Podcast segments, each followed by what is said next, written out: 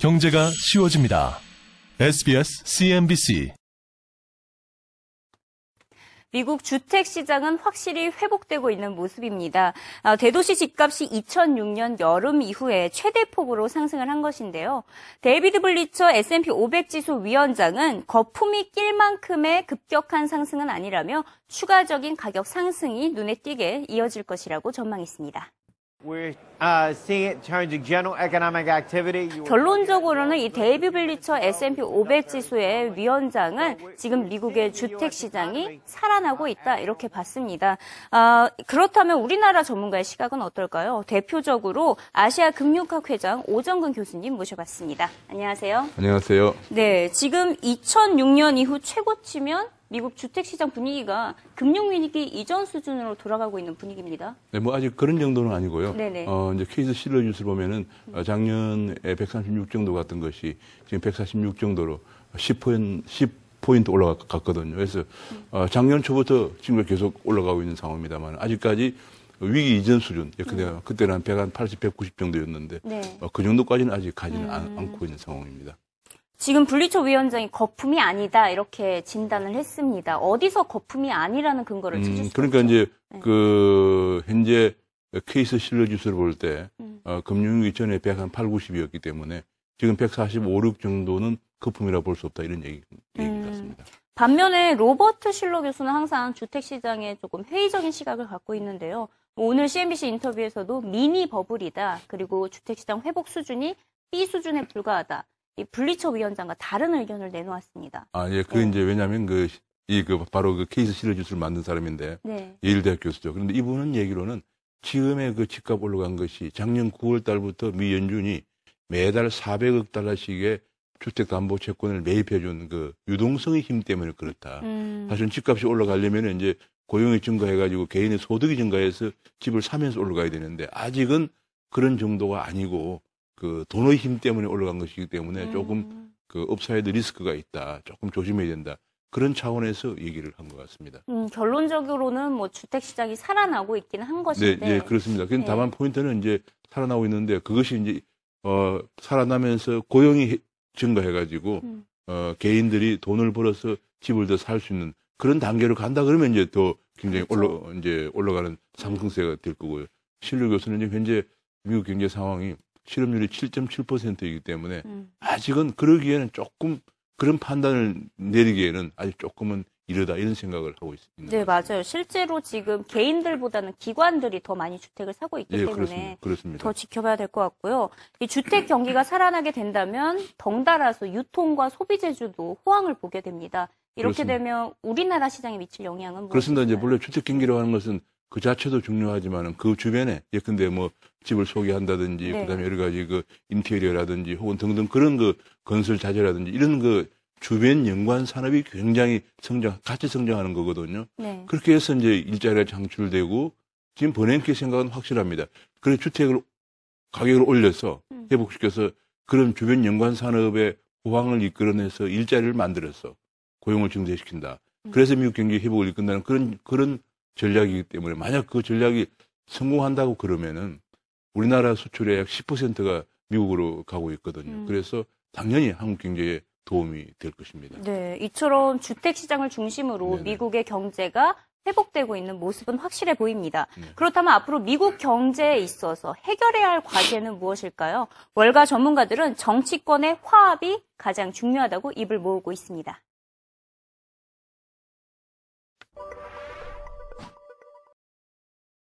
To look at is not you want to look at hiring you want to look at the four p's profits. Because so we're wondering whether they're going to come through. They're going to start the earnings season very shortly. Secondly is industrial production okay? This is connected to the, the goods orders. Thirdly is personal income. That's the wages which you showed over there in the um, Not survey. so great, the wages better than they the were. wages are just hanging in there Right, okay? right. and finally is political political developments is the same degree of dysfunction. Someday we will have Tip O'Neill and Jerry Ford playing golf again, and the, that will be one of the three components. Well, will be, will be a- political resolve. okay, making a budget now, will be David, political so resolve. No, thing. the two the It's two good. people who are sworn enemies, they're actually friends. Secondly, you're going to have compelling valuations. One of them's And dead, thirdly, right? structural reform. Structural reform. Those are the things to have us a new 18 year bull market. 네, 네 개의 P에 집중하라라는 말이 인상적인데요. profit, 실적, 그리고 production, 생산, personal income, 개인 소득, 그리고 political 어, development, 정치적 발전. 이 네 가지 P를 꼽았습니다. 네, 오. 교수님한테 가장 중요한 P는 뭐가 그 있어요? 앞에서 이제 영상에서 얘기한 것처럼 저도 그 정치가 가장 중요하다고 생각합니다. 왜냐하면 음. 현재 미국 경제가 금년에 약 어, 이번에 IMF가 어제도 미국 경제 성장률 하향 조정했거든요. 그 가장 큰 이유가 여야 간에 지금 재정 문제를 두고 합의를 보기가 힘들다. 네. 왜냐하면 어, 공화당은 공화당의 텃밭이 그 부자들이기 때문에 세금을 올리는 것은 안 되고 또 민주당의 텃밭은 서민들이기 때문에 세금을 올려서 서민들을 메디케어 같은 걸 더 지원해야 한다. 이런 그 정치 철학과 표밭이 걸려 있기 때문에 음. 합의가 상당히 힘들 걸로 보면서 IMF도 어 0.3%포인트 낮은 저번에 저번 전망보다 1.7%로 전망을 했거든요. 따라서 이 정치적인 문제 해결이 현재 미국 경제의 가장 중요한 포인트입니다. 음, 맞아요. 지금 뭐 영상에서도 재밌게 표현이 나왔던 예, 게 예. 정치의 라이벌들이 함께 골프 치는 모습을 보고 싶다 이렇게 아, 표현을 그렇습니다. 했는데 예. 오바마와 존 베이너가 지금 현재 라이벌로 꼽히고 있는데 맞습니다. 앞으로의 행보는 어떻게 될까요? 그제 생각으로는 오늘 오바마가 사실 지난번에 재선된 가장 큰 배경이 Medicare를 미국에서 미국에는 한약한 3천만 명 정도가 의료보험 혜택을 받고 있지 못하다고 그래요. 음. 그런 사람들에게도 의료보험을 제공하겠다. 또는 그 불법 이민자에게도 또 여러 가지 혜택을 주겠다. 이렇게 함으로써 엄청난 표가 많이 나왔거든요. 음. 그렇기 때문에 이것은 계속적으로 그런 그 정치적 background 때문에 대기를 하고 있는데 그러나 제 생각으로는 어, 최소한 뭐 5월 18일 전에는 어, 부채 한도도 합의를 봐야 되고 또 3월 27일 전에는 금년 또 하반기 예산도 합의를 봐야 하기 때문에 그럼에도 불구하고 합의를 못 보면은 여야가 다 부담이 되기 때문에 어, 절충한 정도로 합의를 보지 않겠느냐 음. 이렇게 생각을 하고 있습니다. 네, 결론적으로는 절충한 합의를 볼 것이다라고 말씀하셨는데 네네. 지금 오정근 교수님께서 생각하는 새로운 피가 있나요? 새로운 피라 그러면 네. 이제 지금 얘기하는 그 정치적 그 문제 외에도 한 가지 중요한 것중 하나가 그 timely 어 economic policy 어. 그 P인데요. 왜 그러냐면은 미국은 지금 현재 가장 중요한 것중 하나가 현재 어 2009년부터 계속 해오고 있는 미국의 통화 정책의 그 양적 완화 정책을 언제 출구 전략을 할 것인가가 중요하거든요. 음. 너무 빨리 하면은 현재 약간 회복되고 있는 미국 경제가 다시 그 수축이 되고요.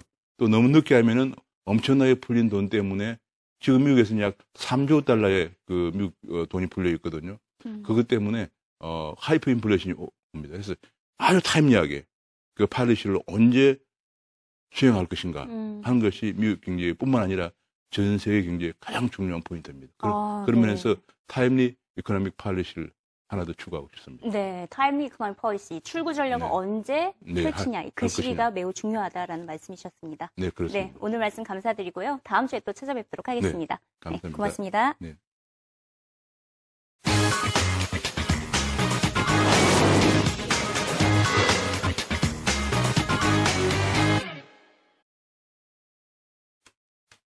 네. 네, 지난해에는 미국의 작황으로 곡물 가격이 크게 상승을 했었죠. 과연 올해 곡물 가격의 추세는 어떻게 될까요? 옥수수를 중심으로 떨어질 것으로 보이긴 하지만 막상 재배량은 줄었기 때문에 수급 불균형이 발생할 수 있다는 전망입니다.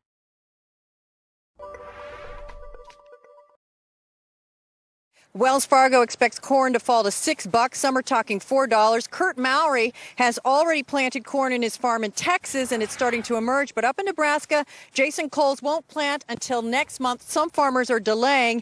Uh, Coles had such a horrible year in 2012 due to the drought. He's doubling down on crop insurance.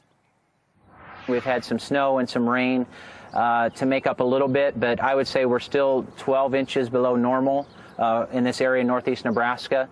And so I'm, I'm a bit nervous. Well, Kurt Mowry is not nervous. He lucked out last year. Not only did he have a great crop in Texas, but he benefited from record corn prices due to the drought elsewhere. But Mowry also grows rice. This is fascinating. Rice is one of the big five crops in America. Uh, globally, uh, the competition has become ruthless. American farmers are glad they can finally start selling rice to Iran, but they're unhappy with what's happening in Iraq. They used to be our number one market was Iran and Iraq, and uh, because of the instability in that region. We've lost those two uh, markets, which we would love to get back in, particularly Iraq. Didn't make a lot of sense for us to do all the fighting over there and losing American lives, and now they won't even buy rice from us. Well, rice from Vietnam and Thailand and India is cheaper. The USDA says U.S. rice prices are on the rise, but so far this season, guys, Iraq has not bought a single grain. 네, 보셨다시피 옥수수와 쌀은 우리, 우리 사람들도 많이 먹지만 주로 소와 돼지, 닭의 사료의 주재료로도 많이 사용이 됩니다. 옥수수의 재배량이 줄다 보니 가축 규모까지 줄어들고 있는 실정인데요. 결국 소고기는 물론 우유와 치즈 가격 상승이 불가피하다는 전망입니다.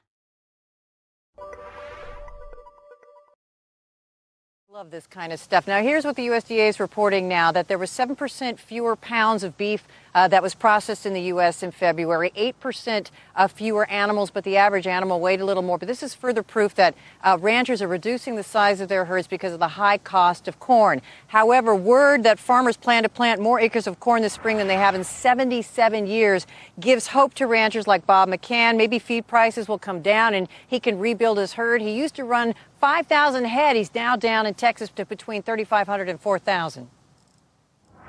Until there's some really good relief in the drought situation, it's going to be hard to rebuild the herd. Uh, I think people want to do that. There's good prices. If we could rebuild our cow numbers, we would certainly do it because the price is certainly an incentive right now. Now, ranchers are also having a cow over the USDA plans to furlough meat inspectors because of the sequester. That's going to slow down getting beef through the pipeline into the market, and you still have to feed cows during that lag time. And on the dairy side, the USDA, because of the sequester, is also suspending milk monthly milk production reports. And for the restaurant industry, if you don't know how much milk is being produced, you're not sure how much to pay for it. There are some some bullish fundamentals underneath these dairy markets, and we're concerned that the lack of clarity in these markets could lead to an intensified uh, upward move in the dairy markets. Now, uh, Maloney also says the dairy markets, which were are already illiquid, no pun intended, will become even more so.